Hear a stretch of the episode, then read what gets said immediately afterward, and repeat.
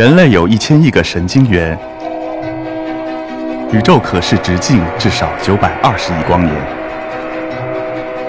从无限小到无限大，在中科院 SELF 讲坛一起探索未知的世界。本节目由中科院 SELF 讲坛出品，喜马拉雅独家播出。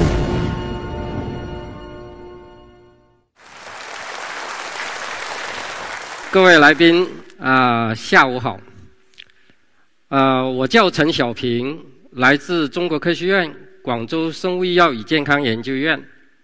我今天要跟大家分享的课题叫做“疟原虫成为抗癌的生力军”。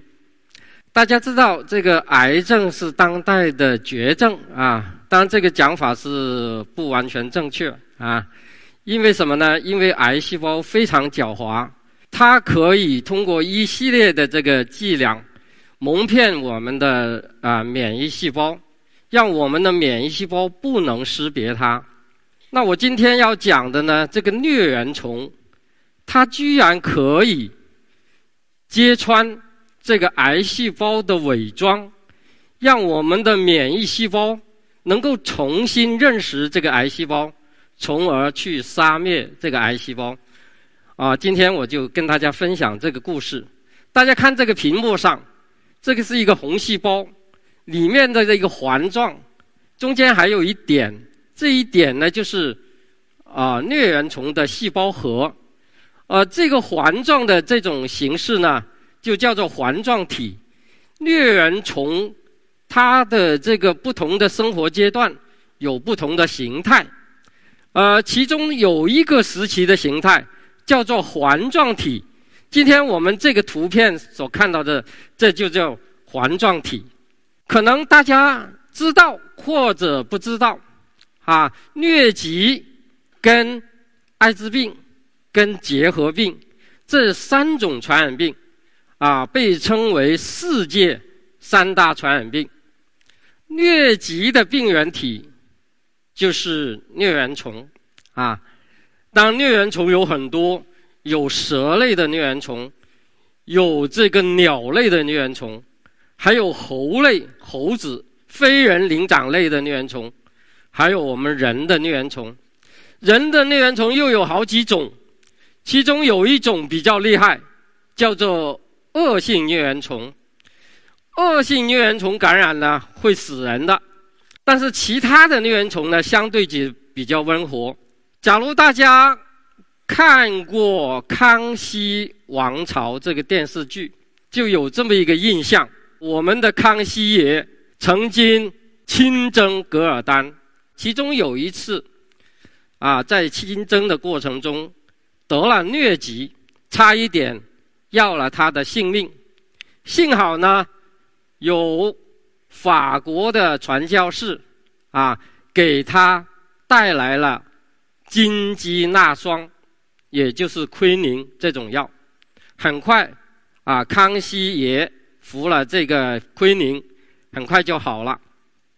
最后，我们的康熙爷就战胜了噶尔丹啊，这是历史上的一个比较有名的一个有关啊这个疟疾的故事。我要讲的。主要的这个故事发生在中山医科大学。一九八五年，我在中山医读研究生的时候，我旁听了一门课程。这门课程呢，叫做流行病学。什么叫流行病学呢？研究疾病在人群中的流行规律的一门学科，叫流行病学。有一天，我的老师。讲疟疾的流行病学的时候，挂一张地图出来，这就像左边的这个地图很相像。就是疟疾的流行在非洲，在赤道旁边啊，因为多蚊子的地方，就疟疾的病人就多。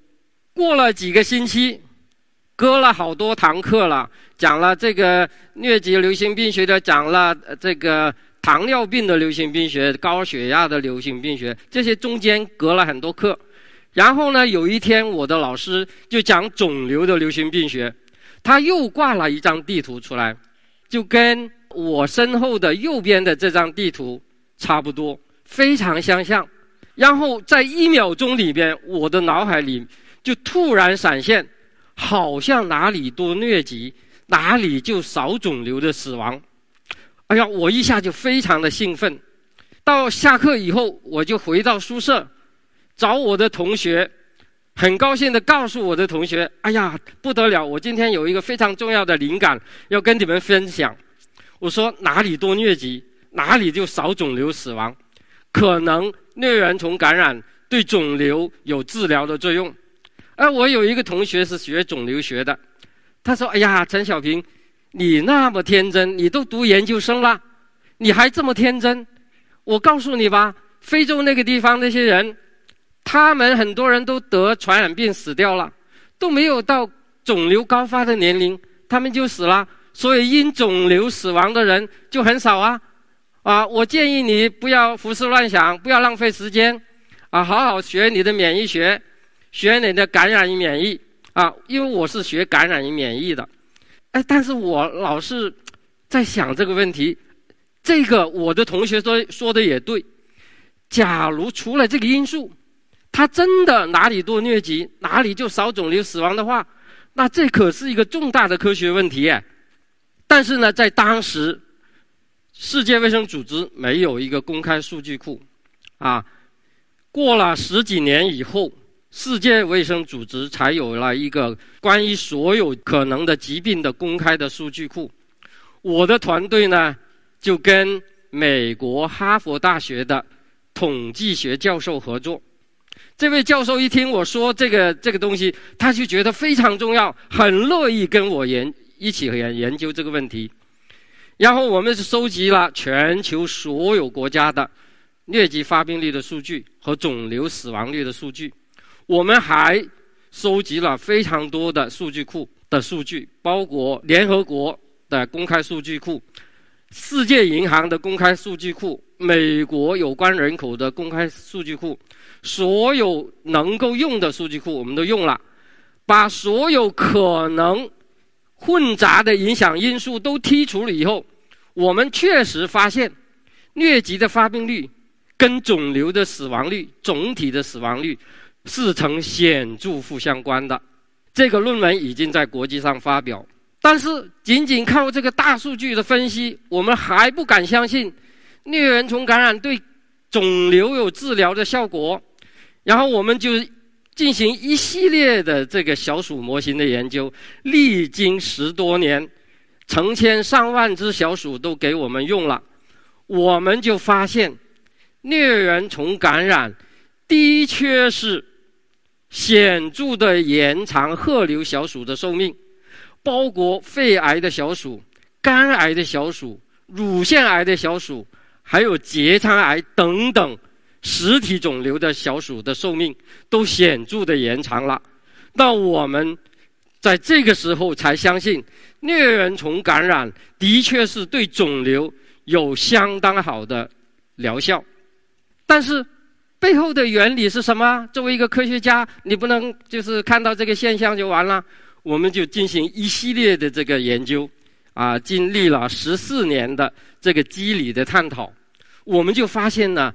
疟原虫感染可以非常强烈的激活天然免疫细胞，叫做 NK 细胞。这种细胞激活了以后呢，可以杀灭一部分的肿瘤细胞。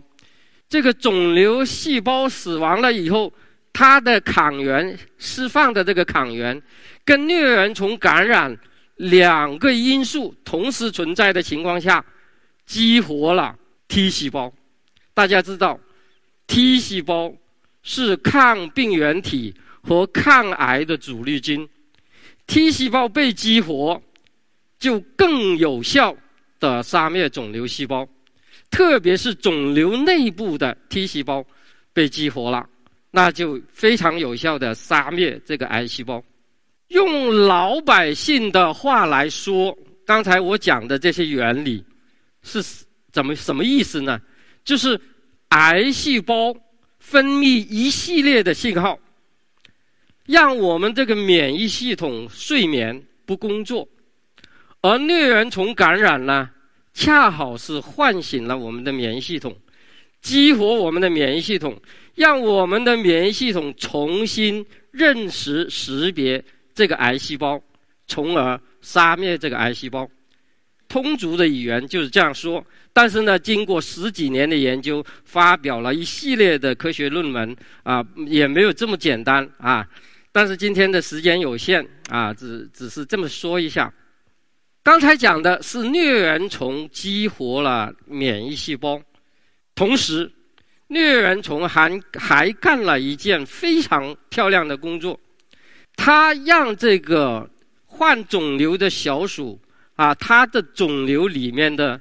血管几乎消失，就是说抑制肿瘤的血管生成，或者你生成的血管让你血管壁的细胞凋亡，让你死掉，让你这个肿瘤里面没有血管供应，切断你的营养供应，这个作用是非常明显的。大家看这个图，这个左边这个呢是没有疟原虫感染的肺癌的组织，有大量的。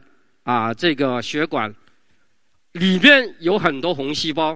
右边这个呢，就是有疟原虫感染的肺癌组织。切开来看，几乎没有血管，好像有一条血管，但是血管里面几乎没有红细胞，也就是非常彻底的切断了肿瘤的血液供应，让肿瘤不能生长，或者让肿瘤细胞饿死。